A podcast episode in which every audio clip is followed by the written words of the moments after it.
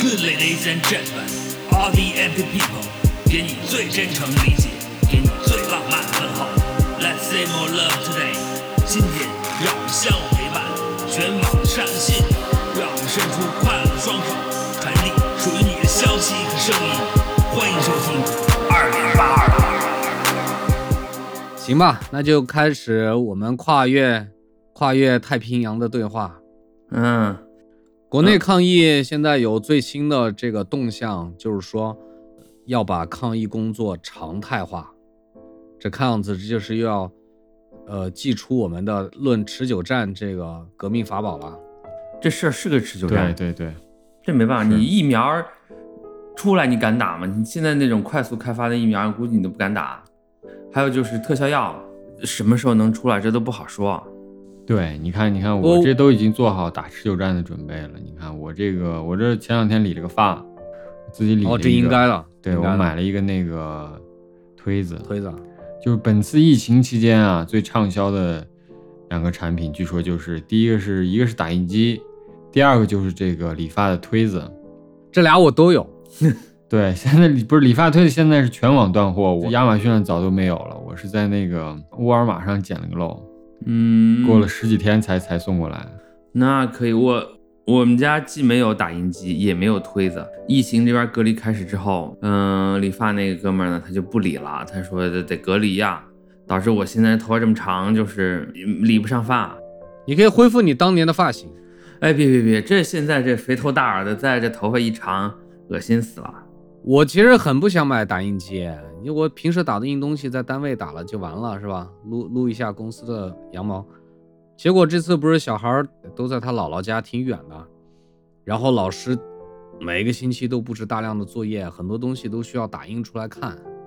那现在打印机还是挺挺高级的，就像我们之前说那个半智能吧，就是它你都不需要连电脑了，就直接微信和打印机绑定了以后，你微信，比如老师给你发了一个 Word 文档，你直接就在微信上发给这个打印机，然后直接就打印出来了，嗯挺嗯，方便的。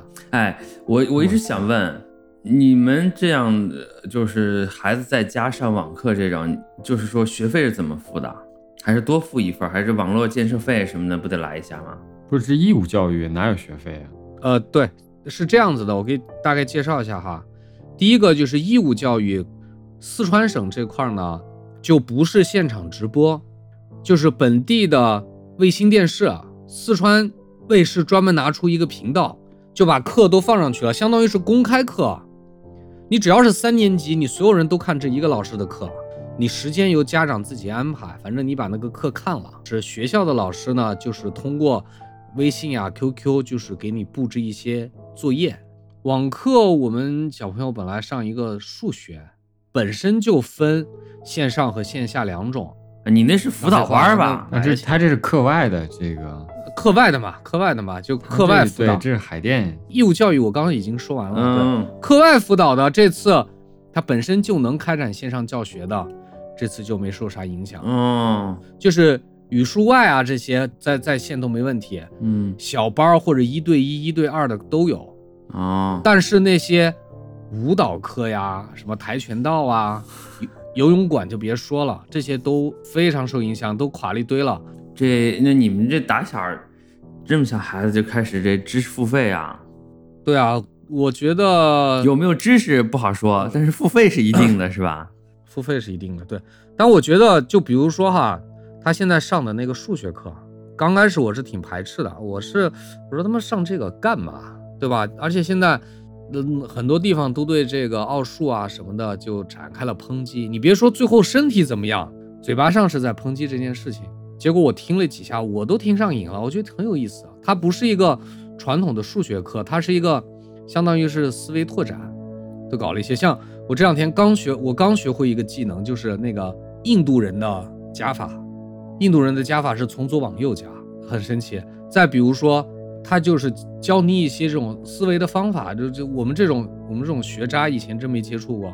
给你一个田字格，你把它看成一个图形，然后你迅速判断这个图形你能不能一笔画完，或者或者给你另外一个很复杂的几个圆套在一起啊，你看它有多少个焦点来判断你能不能一笔画完，都是教这种东西，我觉得挺好玩的。呃，启蒙阶段的知识付费，我觉得不能说是必要的哈，但还是比较挺锦上添花的，嗯，你这有点儿绝对不想输在起跑线上的意思啊！也倒没有。不仅不要输在起跑线上，而且要赢在起跑线上，是吧？不是你不是你这刚起跑你咋赢嘛？你 就先得跑着呗呢。这不是就是得先抢跑？您是这么说嗯哎呦喂，对不对？咱们今天主要是想聊一下这知识付费，并不是单纯的聊这个词儿，我们就比较发散的是聊一下。但我理解哈，我们先定义一下，我理解的知识付费不是指这个培训机构、教育这方面的，这些年一些在线的，姑且称作知识产品吧。呃，以前是免费或者说是以广告形式的商业模式，现在变成了 to C 收费。嗯嗯就打打个比方，哎，说到我们敬爱的这个矮大紧老师，那他最早他做这个小说的时候，他的商业模式是 to B 的，就是我可以拉来大的赞助，然后品牌商为这个节目冠名也好，植入广告也好，为这个节目付费了，嗯嗯然后这个节目免费的提供给呃用户，用户付出的是什么？付出的是流量和自己的时间，嗯对吧？嗯但现在变了，现在这知识付费这两年呢，就就说变成了 to C 了。那你你要听我这期节目吗？可以啊。那么哎，充个会员啊，五十块钱听一百期，或者说是每一期三块钱。我觉得知识付费啊，这个东西不是一个特别新的概念啊。路人说那个原来这种传统这种教育啊，把它变成网课，这个不能算。我觉得还是可以算，得得得算。嗯，他俩这个分不开。咱们讲现在狭义的这种，因为这个网络基础设施的变化，然后咱们这个支付、支付信用体系建立之后，可以直接一对一的，比如说跟这个这个想要知识变现的这个人进行交易，这种这种交易成本很低的时候，这种新型的狭义上的知识付费就产生了，对吧？嗯，那个路人说的是这个意思，但我觉得这个这两者呀，嗯，分不开。我觉得以前那种传统的也也得算，我是倾向于，首先，凭什么不付费呢？对不对？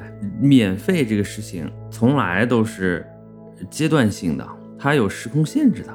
它免费是为了将来更好的收费。大家这个就是用户也好，听众观众，从一开始也要有这个意识，人家不该着你，对不对？呃，人家付出了必要的社会劳动时间，有这个成本在里面，对不对？我再补充一下刚才那个，为什么我觉得就是知识付费不包括原来的这种职业培训？嗯嗯刘刘主任认为是都应该算知识付费哈。嗯嗯我的这个知识付费的定义更狭隘一些。为什么有这个区别？比方说，王博开一个雅思培训班，这个班在线的，你可以在美国教我。嗯 OK，这是知识付费吗？他他他当然是知识付费了，但是会有人觉得这个事儿应该免费吗？不会的，所有人都会觉得雅思培训一对一也好，一对多也好，这个事儿应该收费。但是，比如说王博现在在线开相声，或者说开脱口秀，以前的观点就是，那么我打开网络了，我到这个网站注册登录以后，我觉得可以白看啊。后来，后来我我要充个腾讯会视频会员，我充个爱奇艺会员可以再看啊。再后来变成我靠，我要点播了，对，看一期两块钱，这个是我认为是新出来的，我把这种叫做知识付费。嗯嗯对，这就是我刚才刻意强调的，就是大家的这种接收信息的这种心理。呃，你在有这个对信息的预期的同时，不管这个是娱乐信息还是什么新闻讯息，有信息接收的预期的同时，你也得想到你的这个你付出的成本，你这个预期不能说啊我花了时间这就算。那本著名的这个网络书籍啊，不是畅销书籍啊，叫免费，说的就是这个事情，就是现在培训班都得免费，我开雅思班，那我能收费吗？我还真收不了，怎么办呢？我就免费呗，先来个一百期是吧？大家尝尝咸淡，再说这 什么，我中间再植入点广告是吧？哎，整这个，我这个狭义的，就我说这种知识付费也付的不多，但是也是买了一些，但都是单期的，啊，没没有没有充过会员，因为我我觉得我没有必要，没有精力去听那么多的东西，我这免费的还看不过来呢，因为我主要还是读书吧，像那个。呃，比如说这种樊登读书会这种，我觉得就不适合我。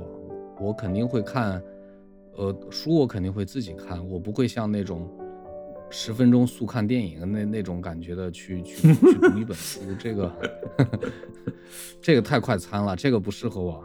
然后我付费的主要是因为，你看，就像我们现在制作这播客节目一样，肯定本身呃是比较喜欢听播客节目的，但是有一些这头部的播客。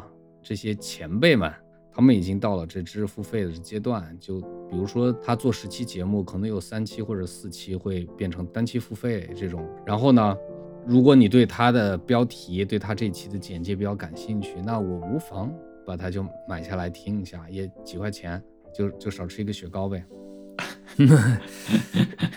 我前两天也干这么事儿，就是。我们俩不是，哎，少吃一雪糕，真的少吃一雪糕，两块两块九呢。我们两口子不是给报纸投了个文章嘛？投了文章呢，人家接收了，但是没发给我们的电子版不好传播，不容易传播。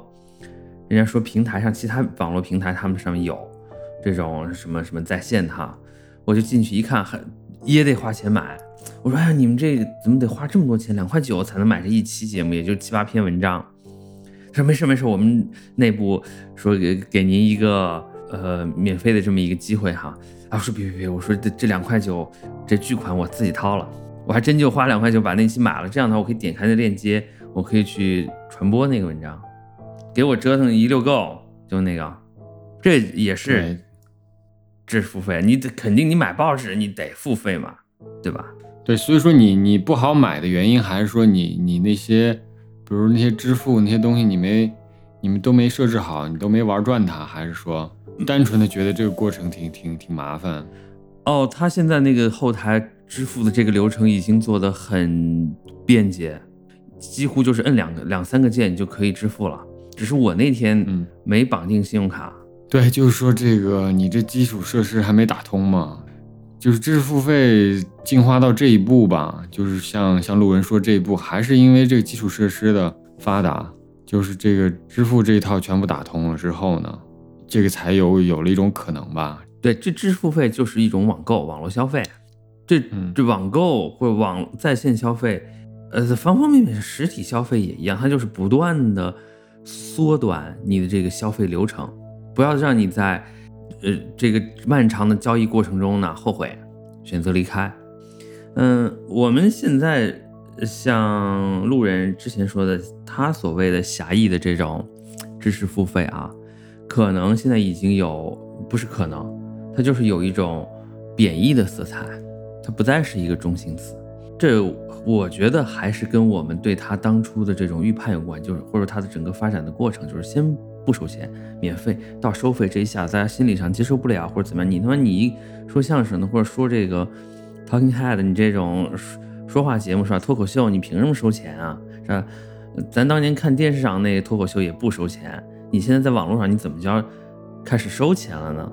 特别是一开始不收钱，后来再收钱，啊，大家这争论的很多，呃，由于在这种争论过程当中，他确实带上了这种贬义的色彩。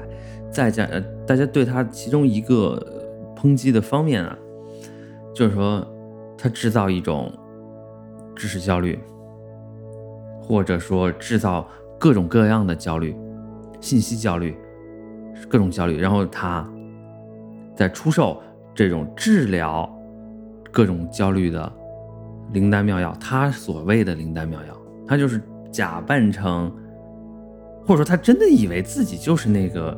有神药的神医，不是药神，他充当这么一个角色。但我在说谁，大家都知道哈，咱就不说这名字了。就是，那我个人从他们的节目当中获得的很多 情感上的方方面面，都有，这信息上的也有。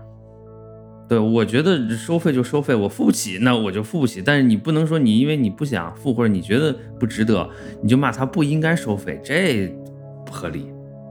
你像我就是属于那种付不起的那种人，然后我就自觉的就承认，哎，这有点贵，这一集一毛钱，这贵点。大家呢说，哇，你这一毛也是钱，这苍蝇腿也是肉，你凭什么让我付费？我，你你居然是。这这通过贩卖这些信息，嗯，你居然是为了挣钱，我我靠，人家凭什么不挣钱呢？对不对？你这样去去去绑架人人家，这大不了怎么办？你这付费的看不起，别看嘛。本质上他贩卖的那点焦虑、知识焦虑、信息焦虑、情感焦虑，你也没有那个病嘛，是不是？或者你这病你可以通过其他方式治呗，你为啥非要通过他呢？啊，有免费的吗？啊，你看咱们这节目就免费，是不是？你来听我们不就完了？但不保证永久免费哈。哎，对我们这期主要落脚点就是这个，就是不断的暗示旁敲侧击，就是说，二零八二后面这得大规模收费，一期收他好几分。他这个知识知识付费这事儿哈，我我想我想表达一个什么观点呢？就是说，本身为知识付费这事儿肯定是没错的。然后最早尝试这些尝试这些事儿的人呢，我认为还是就真正的这个能够制造知识、能够制造这种有价值的内容的人啊，最早的那一批尝鲜者吧。而且相对应的来说，用传统观点也啊也其实也是大多数是事实，就是。知识分子相对更加清贫一些，你跟官商阶级相比，那么其实很多，而且知识分子一般又比较清高哈。但我我我这几个定义都显得那么的迂腐和老套哈，就是姑且听之。那么你已经口下留情了，这要该着我那。然后呢，其实知识分子他那我我的这些知识为啥不能变现？我想多挣点钱。这个本身一点问题都没有，一点问题都没有。但这真是一双刃剑，真是一双刃剑。就是你如果靠知识分子自己说，我我我做个网站啊，或者说我弄弄弄个会员去，或者一期多少钱啊，那可能永远都是零花钱，它不能成规模。但是在这个时候，哎，呃，隔夜小王刚才抨击的就是贩卖。贩卖这个、贩卖那个的这些人就入场了。这些人呢是纯粹的商人，他有可能会把自己包装成一个知识分子的样子，有可能就是赤裸裸的下场，也可能是隐隐藏在幕后。在他们的眼眼中啊，这个知识这俩字儿，就跟贝贝佳、跟口红、跟小罐茶是没有任何区别的。对他来说就是一个产品，我怎么？把它这个概念包装出来，哎，有一帮人在前前，在在这个台上能够帮我吆喝，能把这个东西贩卖出去。他们做的是这个事情。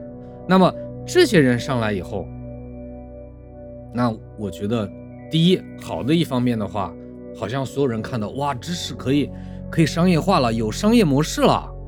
我们看到有些知识分子挣到了大钱了，对吧？以除了你著书立传、做科研以外，哇，能挣到钱了。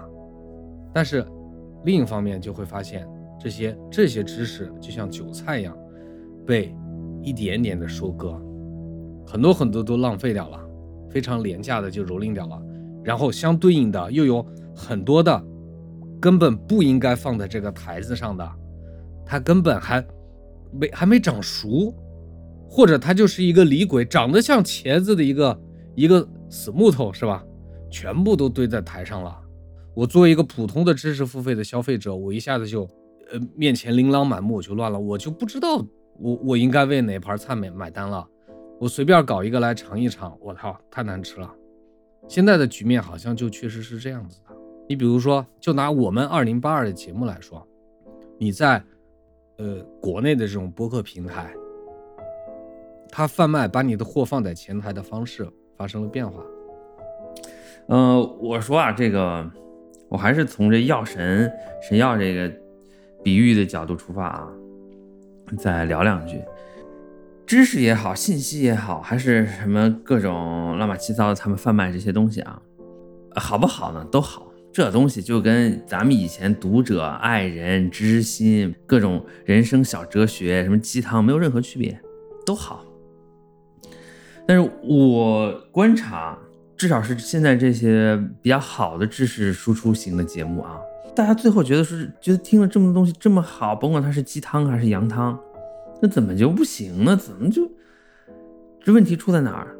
出在你听的人也好，还是怎么样也好，你没有切实的去践行，就是你只有输入，没有输出下游输出这个管道，至少你连这个意识都没有，你没有去运用它，那肯定不行。这也是我后来我也曾经很趾高气扬的批判过所谓的呃鸡汤啊，但后来我觉得不是，那鸡汤非常有用。那主要是你愿不愿意去践行。你要践行了那个什么成功人士的二十个好习惯，你要真践行，你真的就离成功不远了，是不是？哥，你一条都践行不下来，你就听再多，接收再多，你付再多的费没有用。就这就是一种什么？就是囤积，一种知识信息的囤积。你只有囤积，你没有使用，你不消耗它，这这也是很要命的。那这个是我观察发现的。那么这时候怎么办呢？首先两点：第一，少少看、少听、少接受这种信息，你也反正用不上，你就保持清爽，心灵的清爽。同时呢，节省下来这个时间精力，去践行、去消耗你之前已经取得的这些信息或者是知识，你会觉得，哎，这一下子有一种通便的感觉，就特别爽。对这个王老师说，这个是个反求诸己吧，这么个意思，确实是这样。我但我觉得，就我观察，知识付费在我这儿看就是分两种，一种就是说这种泛化的、这种鸡汤鸡汤化的这种知识付费，直接针针对焦虑的这种；另外一种呢是专业性非常强的，像像大师课这种，就是真的是行业里的一些人，他他分享他的专业知识。呃，这两种形式呢，我觉得跟王老师说的这结合起来，就是说，怎么能让它发挥作用呢？就是实践为主。为什么说很多这种鸡汤型的这种这种知识付费难以接受，或者是就是听完之后觉得还是用不上？就是这种呃哲学的东西很难实践，对吧？你听的时候特别有道理，真正干起来好像不是那么回事儿。你这真正你落实的时候，你都忘了你听过啥，你都没记住。对，但另外一种，我觉得那种专业型的知识付费，实际上特别有意义。啊，比如说有一些，就是比如说你要你要拍电影啊，经常有一些人请一些这个这些行业内的这些呃头部的人物啊，分享一些这个他的这个技能什么的，这种很具体的东西。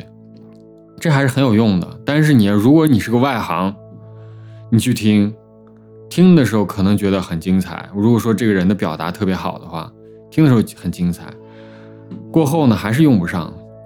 就所以说一个大前提就是你有充分的实践，你已经在这个行业内啊实践了很久，内心深处有很多问题，哎，这时候你去听这种知识付费，收益匪浅。就好比说你天天跟办公室做 PPT。做的就怎么做，领导也不满意，你就特别挠头。然后这时候有一支付费说，哎，教你 PPT 五分钟就能让领导夸你。哎，你一听这个，你一付费一买，你受益匪浅，是因为你在做 PPT 这事儿上已经实践很多了。但是呢，你还是遇到了困难，你能问出问题。对，这是两种吧。我觉得，就咱们需要警惕的是那种。泛化的鸡汤式的鸡汤化的这种知识付费，我得说啊，就是鸡汤本身没有错，错在你是不是你自己是不是真的需要它。如果你从咱们从你是不是真的确实的需要它，对你的实际生活生产确实有帮助。如果说认识到这一点，那么付费就没有问题。你自己就就特别上赶着你就要付费呢，对吧？但是呢，说的所谓的泛化，并不是说这个产品本身的泛化，而是说我们这种需求或者我们对自己个人需要的这种模糊的理解。你自己对自己的需要越准确、越真实，你自然就越能判断是不是需要付费，以及付该付多少费的问题。就是付费本身不是一个问题，最关键的问题是，你有没有说停一停，给自己的这种信息接收的这个习惯喊一个停，稍微花一点时间反躬自省一下，你到底需要什么？也许有可能说，哇，我这一拍脑门，咱哥们顿悟了。以前想的越多，得来全部费功夫的机会就越大。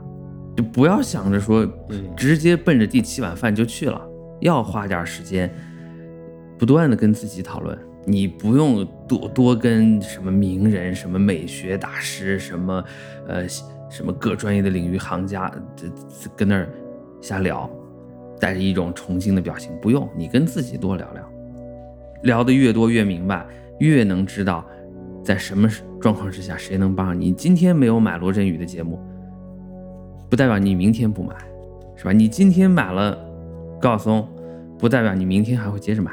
但你把这个事情啊，就是说拎清了。我就很久没听艾大金老师了，啊，我也是，我是他的粉丝儿，我都没有听。啊，我说的这，呃，小松啊，我多加两句啊。我们之前，我个人对高晓松的这个。敬仰主要来源于他个人当时在他自己发展过程当中的选择，就是他放弃了摇滚乐，他去搞点这种民谣，这个就是这中间透露出来的这种对时代的把握，对他自己的把握，对于我来说很有启发性。咱是走琴棋书画十九花的这种路子，还是柴米油盐酱醋茶的路子？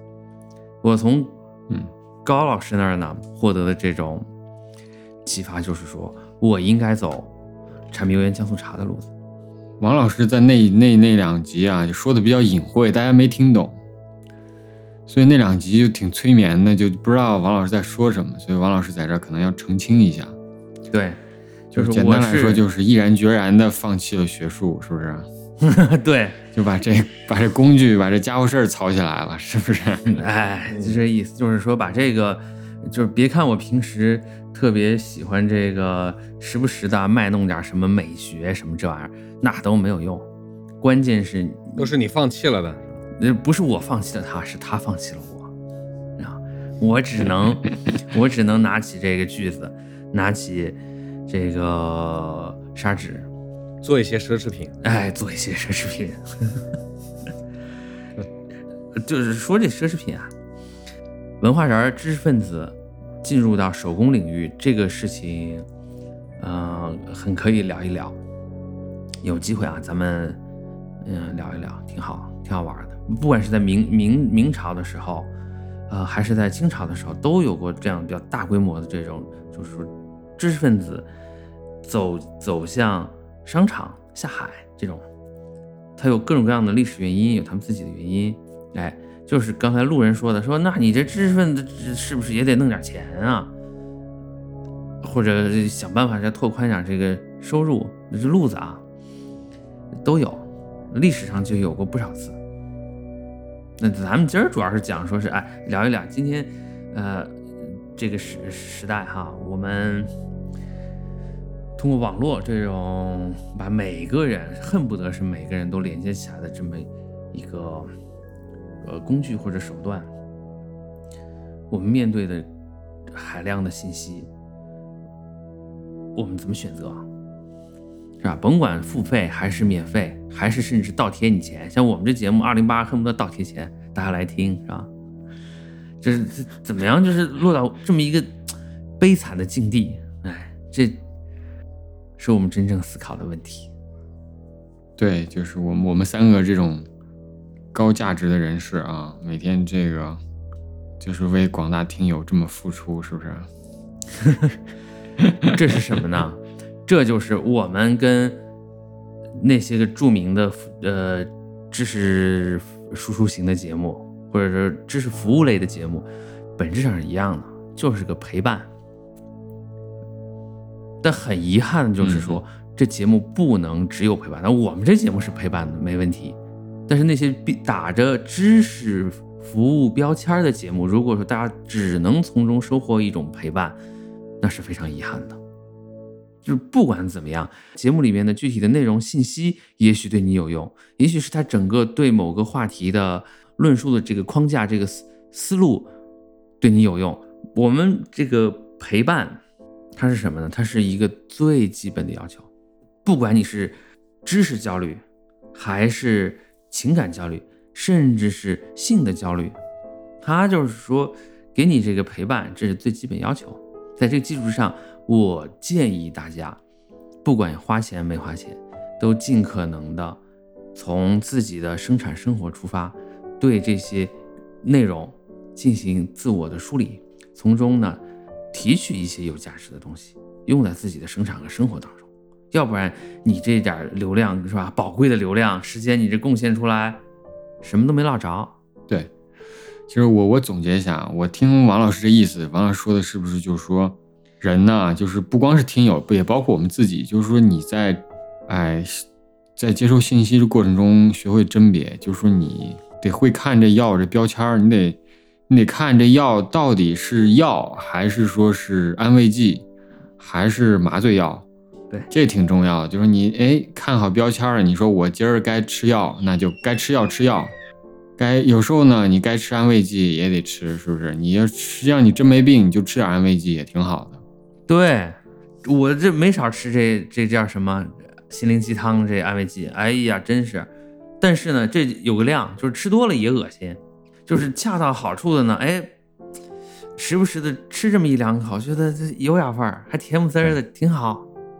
对，顶用。那因为安慰剂都拿淀粉做的嘛，你吃不治病，它顶饱嘛，是不是？对，真的是这样的。哎呀，特别是我们每个人都有情绪的这种起落，哎，无意当中你看见这么一两句鸡汤啊，真真管用，是吧？对，看见鸡汤，然后发条微博，哎。元气满满，哎呦我去，这就是说你的安慰剂可能真的是我的神药，但我的神药放你那可能是麻醉剂，都有可能，这就是看你个人的需要。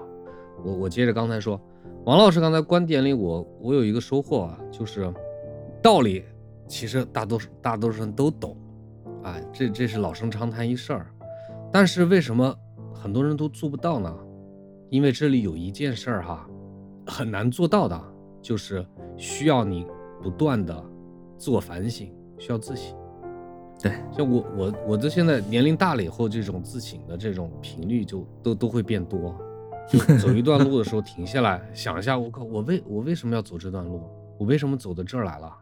我刚才跟那个人说话对不对？你有了有了自省，你才能够你才能够有判断，然后你你才能知道刚才吃的到底是是不是安慰剂。然后要不要接着接着吃？因为这个社会上太多的人云亦云了。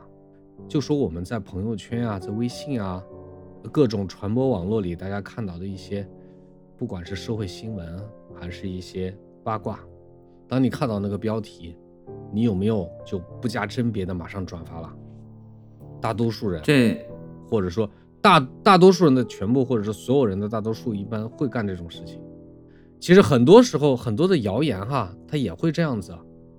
你你其实停那么一下下，你在搜索引擎里面搜一下，跟它完全相反的一个报道也好，一个一个例子也好，就会让你产生，哎，我刚才是不是有点太太肯定了？是不是这这事儿需要再推敲一下？人云亦云的人太多了。嗯，这个比例是一个实际上是恒定的，在人类历史上的各个阶段。人云亦云，这比例是基本上是一个定值。对对对，就是说这个事儿啊，就还是像路人之前说的，就是可能被技术某些方面给放大了，就是最后技术把大家导向到现在这种这么一种境地。我个人是已经啊放弃这个社交网络很多年了，我也不怎么看微信，我一天其实可能看个三四次吧。一次看五个小时是吧？对，一次就得把它看够，你知道吗？然后呢，这个 Facebook 呀、Twitter 什么我都已经不不看了。就是我觉得他们最原初发明这些人的一个想法特别好，就是说可能让人就是说能够获得一种自由吧，就是在面对信息也好啊，或者是面对与人的交往也好。但实际上你发现最后人们对这些技术的运用是，呃，就是整体呈现了出来的这种样貌啊，实际上并不好。当每个人都可以发声的时候，当每个人都可以对一个新闻也好，对一个事件发表看法的时候，在我们最初的想象里，就在那个信息被高度集中、被高度中心化的时候，咱们想，如果有那么一天该多好啊！但当这一天真的来临的时候，其实这个特别可怕。那怎么办呢？你说这这世界会好吗？这世界肯定会好的，是不是？哎呀，我我去，这得把这，你得把不是你得，你得把麻醉药先吃上啊，对，先吃上吃上你再。说呀。哎，他这样子啊，我觉得哈，嗯就知识付费，这是俩词儿，一个是知识，一个是付费。嗯刚才呢，您二位，我觉得把知识这基本上给我们撸清楚了，是吧？不管是安慰剂也好，鸡汤也好，每一个人呢都能有自己的判断力，知道自己需要什么，不需要什么。然后呢，它后边这词儿是付费，我觉得这俩啊，它是一个并列词组。为啥会出现知识付费？就是以前，就我刚开始举的例子啊，那以前可能卖口红是吧？卖小罐茶，卖卖实体的东西，它才会付费。现在这种虚无缥缈的，以前觉得是免费的、看不见的东西，也变成收费了。往大了一点说哈，是我们人类文明进化的商业化程度到了一个新的台阶。以前有很多段子，包括科幻小说里都会有这种构想。好，今天是知识付费，我告诉你，明天可能有空气付费哦，后天可能有出行付费哦，出行全付费。比如我开个小脑洞哈，假设这疫情持续一百年，后来告诉你你要付，你要出一次门，你要购买出门次数，然后出去以后发现空气已经不行了，你要购买空气啊。我这个我这个例子举呃举的比较极端哈，就说商品时代，知识付费从最低级的鸡汤到最高级的这个大师课，全球仅招收三名学员，是吧？什么东西都可以出来了。这不就是跟巴菲特吃午餐吗？啊，对我今天在家里开 party，我房间里面中央空调灌的是来自青藏高原丹格尔古城的空气。血线纯啊，哎，要不要要不要来搞一口？这事儿啊，本质是我觉得啊，本质是什么呢？就是资本变现。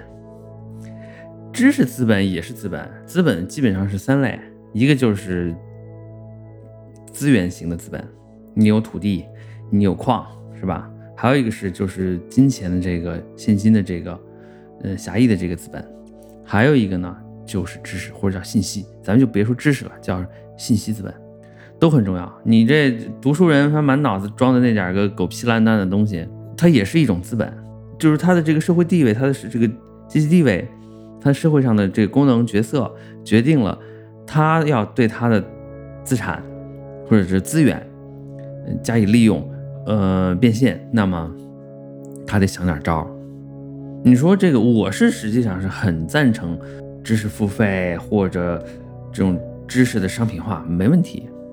指的以前它不是商品，不代表它就每个人都有权利接触接触到这个知识、这个信息，是吧？以前呢，只有这呃世人往上的时候，你得家里你先得吃饱了，你再琢磨这个，你再看《金瓶梅》，是不是？你这先先得来这个，就是以前也是一种处于垄断状态。今天呢，好在是什么？你想买，还真就能买着。知识付费和以前的知识免费相比，我认为知识付费并没有阻隔知识的传播，相反，它促进了知识的传播的深度和广度。啊，比方说，我是一个专门研究宋史的一个学者哈，过去嗯我要把我的这个知识传播出去，甭甭管是收费的还是免费的，我得著书立传。这个书呢，我得真字拙句的写出来，然后要经过出版机构的层层筛选校对，然后再经过发行行业把它发出去，然后有人愿意花钱买，才能够看到我想传播的知识。这个门槛和链路非常非常的长，门槛非常高。嗯，其实中国互联网在开始发展的第一天就诞生了，就是写网文的人。写网文可不一定都是写小说的，也有也有很多是写非虚构的，比如说那些明朝那些事儿啊，这些作者，对不对？嗯，那个时候突然发现，我以前写这种出版物的这个门槛那么高，我现在在网上随便写，没有人制约我，我可以尽情的把我的知识传播出去。在这个传播出去的过程中，自然而然的优胜劣汰，好的那一部分，他获得了商业上的回报。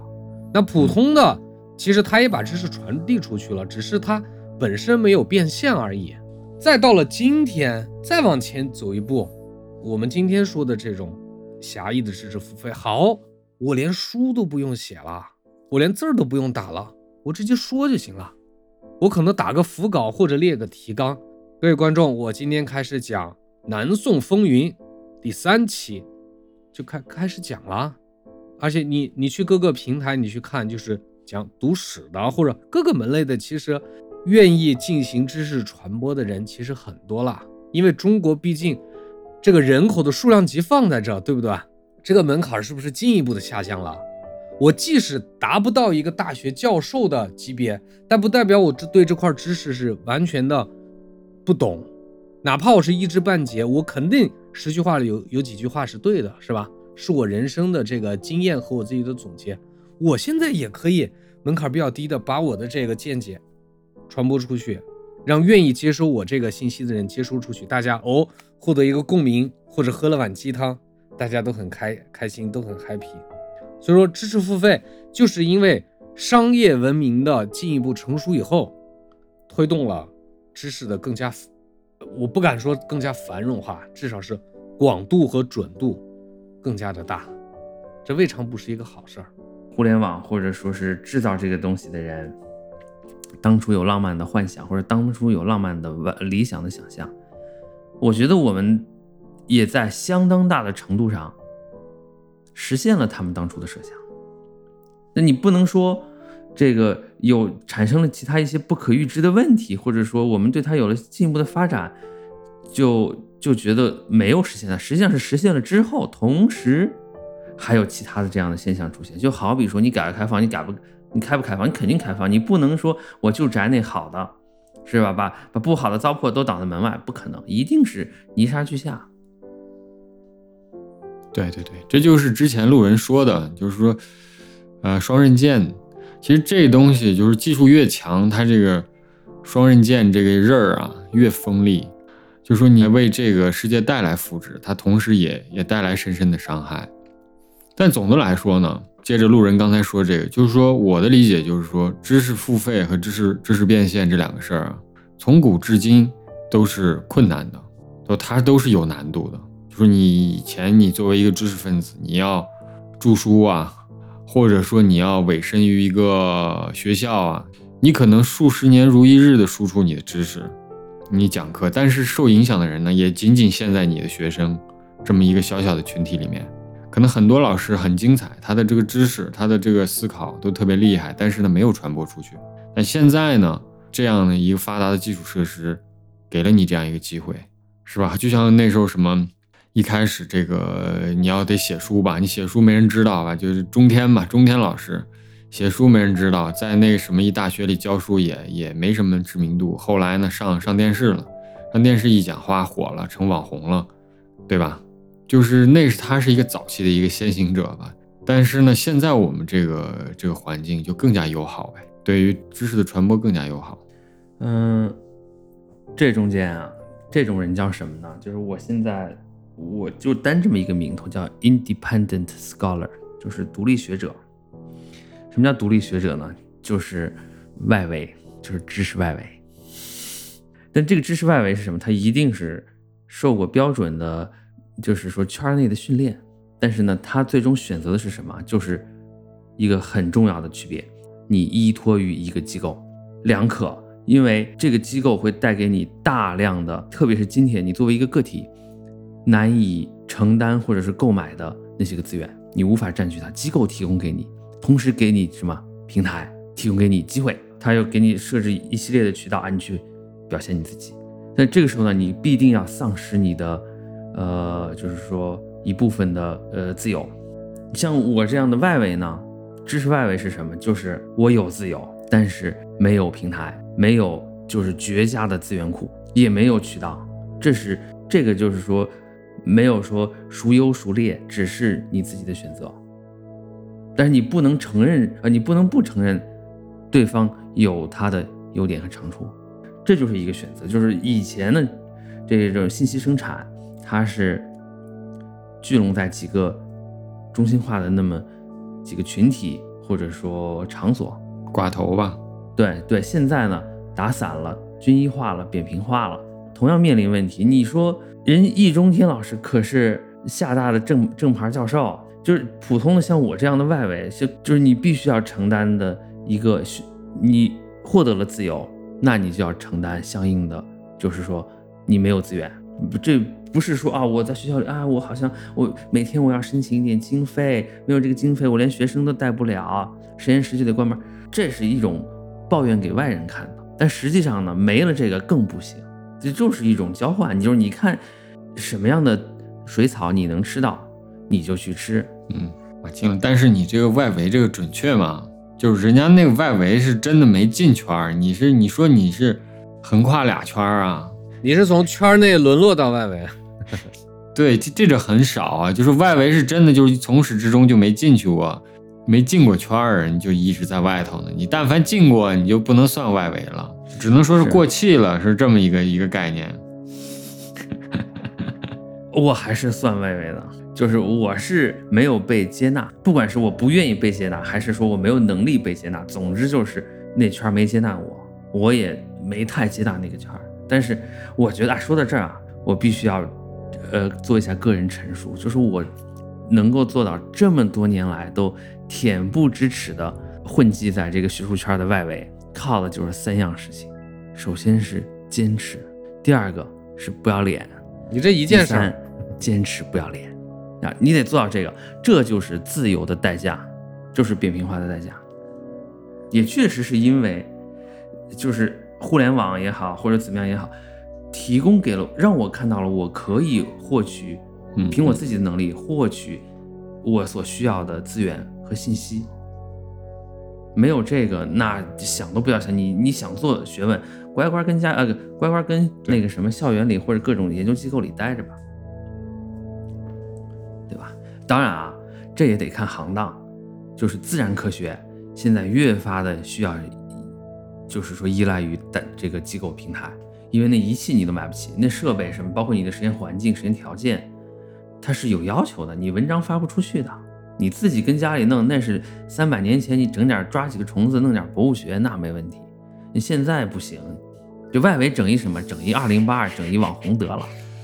对，咱们这这期节目啊，本来说是聊聊知识付费，但是出现频率最高的一个词是外围啊，可见我们的这个格调啊，确实就是也不是特别高。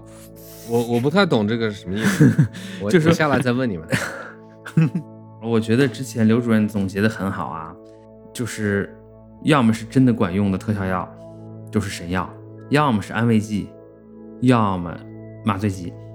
这个。麻醉剂和安慰剂有什么区别？还是有区别，它的作用方式不一样，就是一个调节肉，一个调节灵，是吧？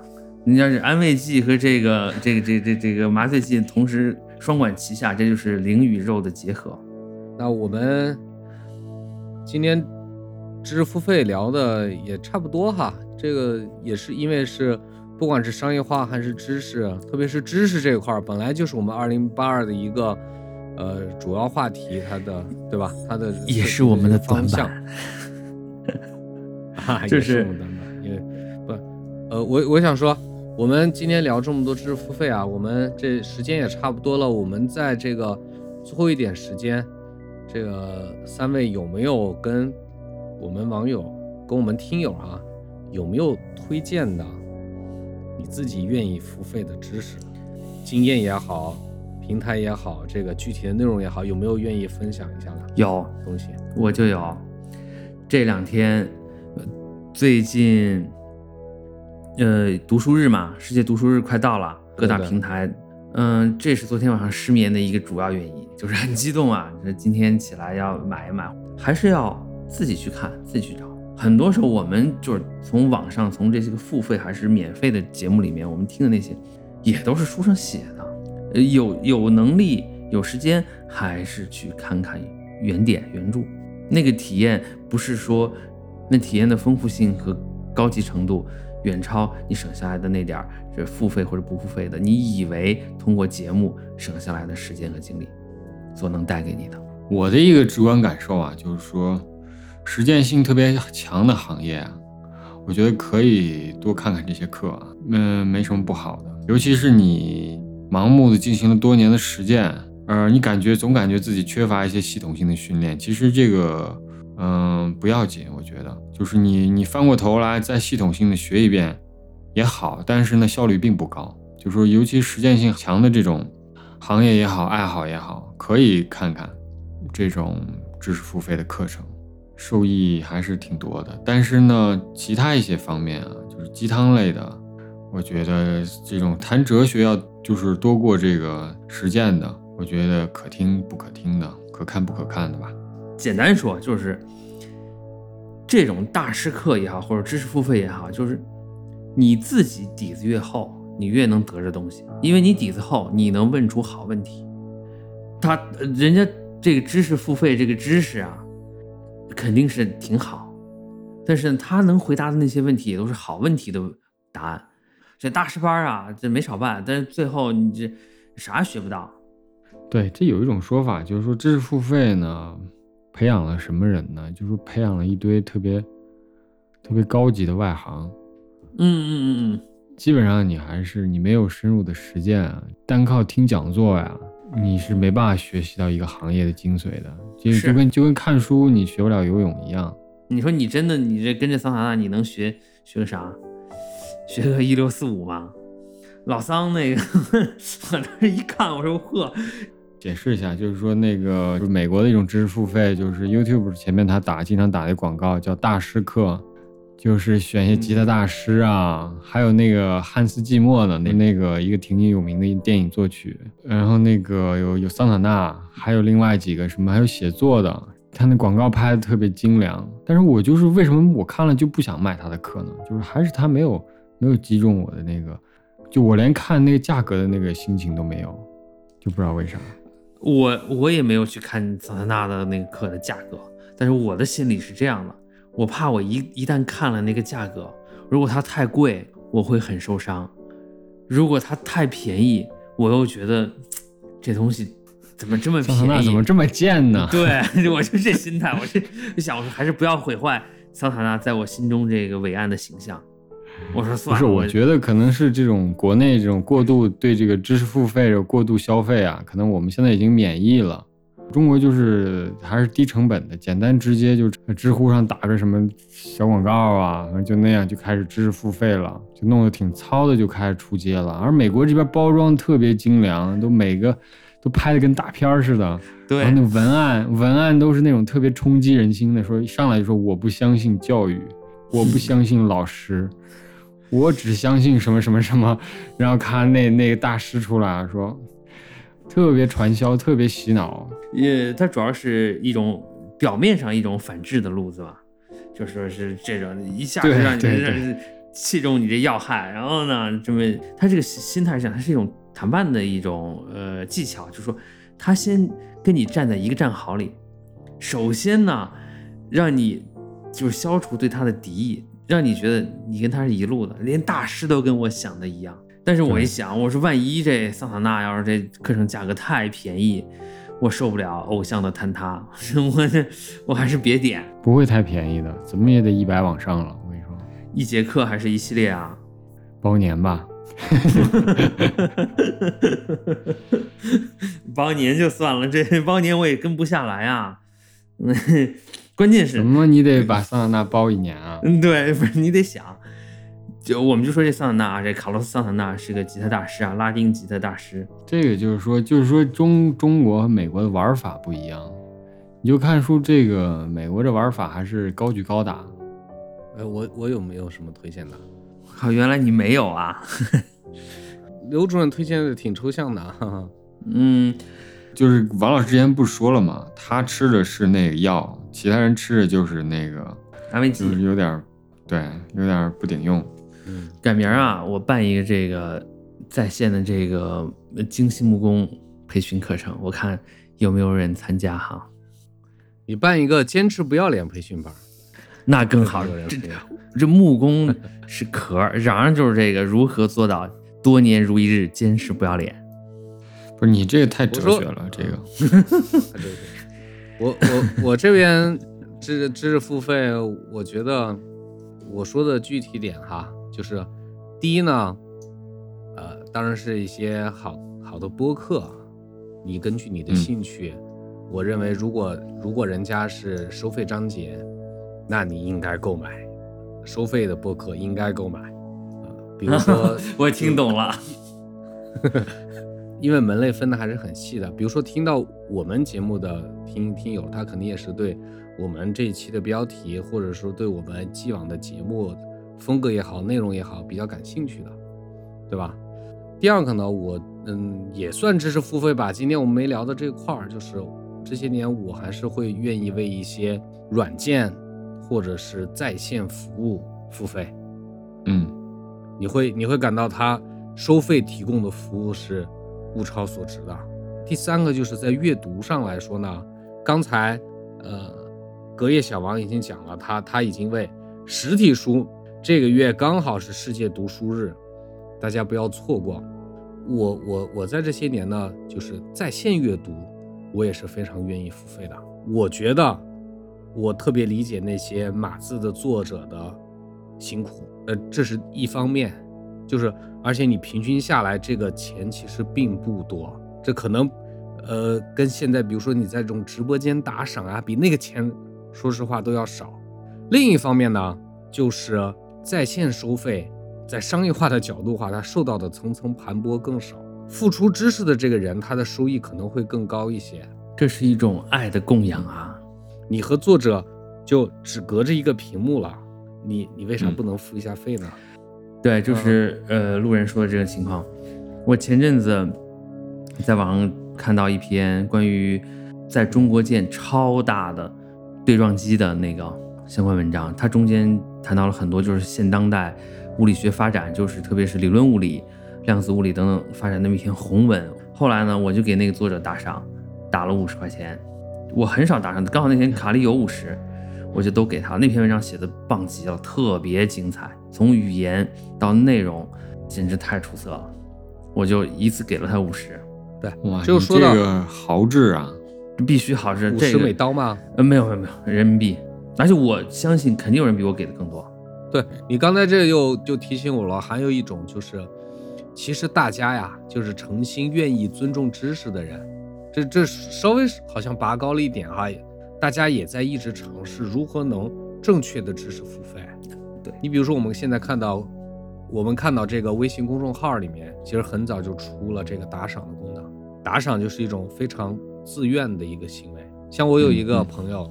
他他的个人公众号就小有名气，在整个疫情期间，他也写了一两篇，就是现在流行的话叫做爆文。那个文章可能写了一两个月以后，他好像后台还是每天能收到几毛钱呀、几块钱这种打赏。一篇文章大概一万多字的一个文章，他整体上的收入也就一两千块钱。嗯，其实并不多。路人说的这个其实道出了，咱们每个人都是消费者嘛，都是读者，都是。呃，观众啊，这种我们的内心的一个潜在的意识，就是我们愿意付费，只是说以什么样的方式付给谁，以及付多少。当真正有这样的确实触动你，你觉得对你呃影响很大、价值很高的呃事物或者说是内容出现的时候，嗯，实际上钱就是最好的表达方式，你是很通用的一个表达方式，一个量化标准。哎，就。很好，所以以后我们这二零八二看到时候也收费吧。对，咱仨互相互相打赏嘛，是不是？对对对，咱互相打打赏，就是哎，你这这历史是不是有都有惊人的这个雷同啊？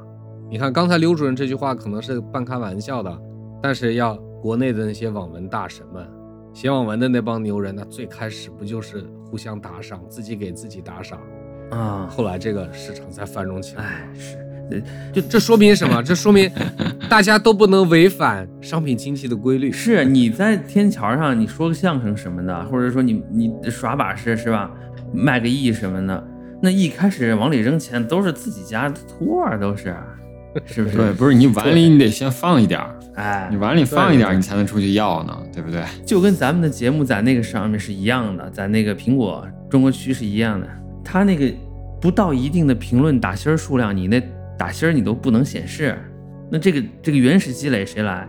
这这也是心心消费心理，就跟我们淘宝一样，你买一东西，你都看了半天，觉得这东西是不错，但你看它那个购买量是个一，是吧？评论数是个四，就心里要打鼓。哎，对，就是这块我现在反正我现在反正都逆反了。如果一个商品它的那个购买数量特别高，我觉得可能有问题，很可能是刷单是刷的。是，像那个小小罐茶的八位大师，他一年能能能做二十多个亿的茶，他他是他是他是怎么炒出来的？得提醒一下小罐茶，赶紧把这钱打过来。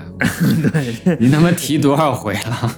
关键是不最要命的是，我们都是站在他的对立面，对他进行一些个相对轻柔的批评。这事儿你要再不打过来钱，这可就要上量了。小罐茶的竞争对手啊，对，也注意了，赶紧把钱打过来。